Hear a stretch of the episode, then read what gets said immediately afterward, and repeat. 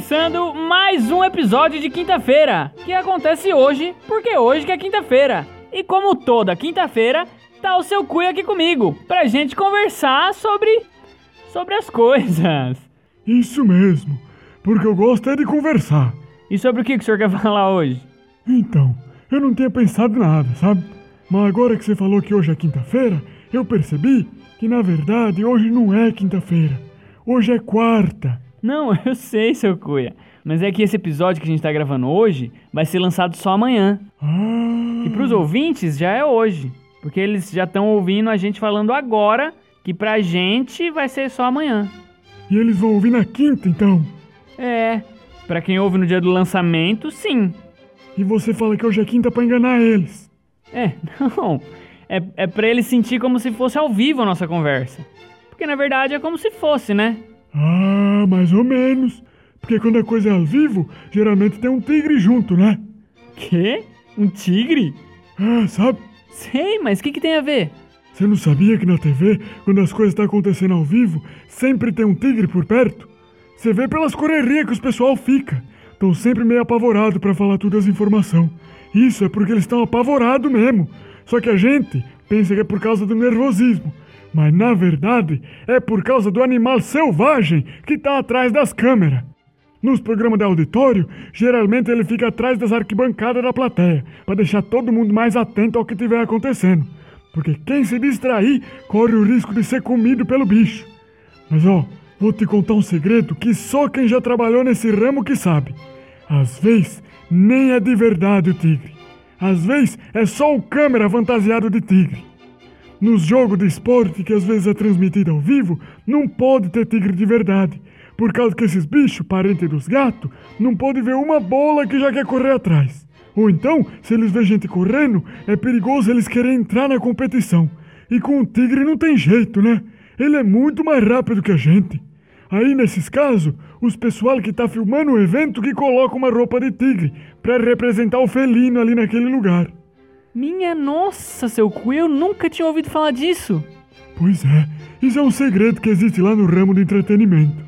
Eu sei porque eu trabalhei na rádio, né? Eles me explicaram isso tudo lá.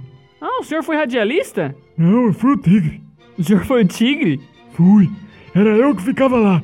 Nesse meu caso específico, eu servia só para assustar os convidados da rádio mesmo. Porque os repórteres e os locutores que trabalhavam lá já sabiam que eu era uma pessoa fantasiada. Mas eu era um bom tigre, viu?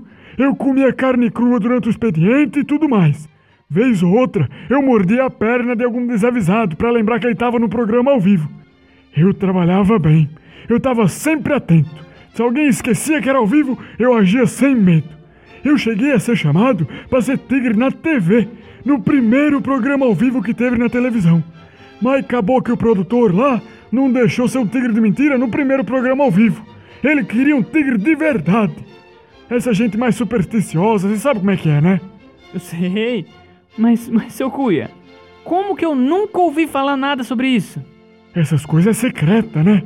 Hoje em dia, os tigres nem ficam muito à mostra. Os públicos nem sabem que eles estão lá. Mas eles estão. Em algum lugar lá eles estão escondidos. E os apresentador sempre sabem. Mas, mas quando que isso começou? Ah, isso eu já não sei. Eu fiquei sabendo que isso existia quando me contrataram para ser tigre. Porque eu era conhecido na minha cidade por trabalhar no circo, de homem bala de canhão. Aí pensaram que como eu já era artista, eu ia saber interpretar o tigre ali. E eu soube mesmo, eu era bom nisso. Mas quando isso aconteceu, parece que já era tradição ter animal selvagem nas coisas ao vivo há muito, muito tempo. Ah, então não precisava ser necessariamente um tigre. Não, podia ser outros animais, mas tinha que ser animal que botasse medo. O leão não era muito bom, porque ele dormia muito, principalmente se ele comesse algum espectador no começo do programa.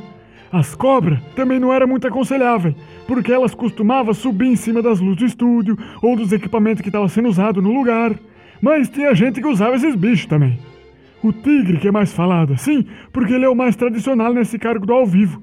Mas tinha outros. A orca, a baleia assassina, era um animal muito usado nesses lugares também. Principalmente por causa do nome dela, né? Que já bota medo nas pessoas, porque já é assassina. Mesmo se a baleia nunca matar ninguém, eles ainda continuam chamando ela assim. Só que o problema de colocar uma baleia no estúdio de gravação ou numa reportagem ao vivo na rua é que tem que andar com um aquário enorme junto pra baleia poder ficar nadando. E pelas leis da época que eu trabalhava, o aquário das orcas tinha que ter 70 vezes o tamanho da baleia. Então, imagina o tamanho que tinha que ser o estúdio para caber isso tudo. A vantagem é que já servia de diversão para as crianças. Porque essas baleias, elas são assassinas de adulto, mas elas adoram criança.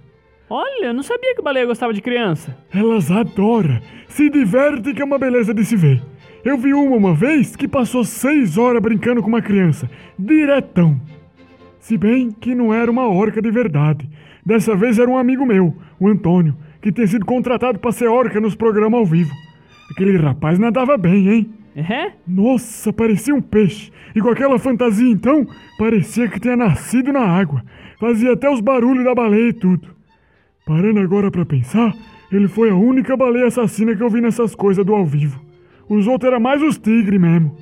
Eu acho que é por isso que eles são o símbolo das coisas que acontecem ao vivo, né? Mas, ô seu Ruia, o senhor tem certeza dessa informação dos tigres nos programas ao vivo? Ué, mas claro, eu fui um tigre desse. É que, eu- é que eu não quero passar informação falsa para os nossos ouvintes. Não precisa se preocupar, Lucas, porque o que eu tô falando aqui é 100% verídico. Então tá bom. Então obrigado por ter esclarecido essa dúvida que tanta gente tem sobre os programas ao vivo. De nada, eu tô aqui pra isso. E se você quiser algum dia fazer um programa ao vivo aqui no Sarau, é só me avisar que eu conheço uma moça que pode vir aqui vestida de tigre pra deixar tudo certinho. Mas e se eu fizer um programa ao vivo sem um animal aqui? O que, que vai acontecer? Eu nunca vi isso acontecer, hein? É muito arriscado, né? Eu acho que vai acabar parecendo que não é ao vivo. As pessoas vão achar que já estava gravado e aí vai perder toda a magia de um programa ao vivo. Ah, então realmente o tigre é imprescindível para dar o clima. Sim, é isso que eu tô dizendo. Agora sim eu entendi a necessidade da presença desse animal, ou pelo menos de alguém fantasiado. E é mais fácil quando é gente, viu? Não tem que correr perigo de verdade e também não deixa o animal selvagem preso, né? Por isso que eu fui um dos contratados para ocupar esse cargo aí. E tá certíssimo, seu cuia. Coitado dos bichos, né? É? Então, dá um recado final sobre os animais aí pros ouvintes. Vixe, eu tinha preparado um recado sobre as unhas do pé dos recém-nascidos. Não, então pode falar o que o senhor tinha preparado mesmo. Não, agora eu vou falar dos bichos. Deixa eu ver. Você ouvinte que tem um animal selvagem de estimação, tipo um dragão de Komodo, um leão marinho ou uma lula albina do Golfo da Guiné, fique sabendo que é proibido, viu? Eu entendo que esses bichos são muito simpáticos, mas se eles não estiver dentro de um estúdio durante uma gravação ao vivo, o certo é deixar eles na natureza mesmo.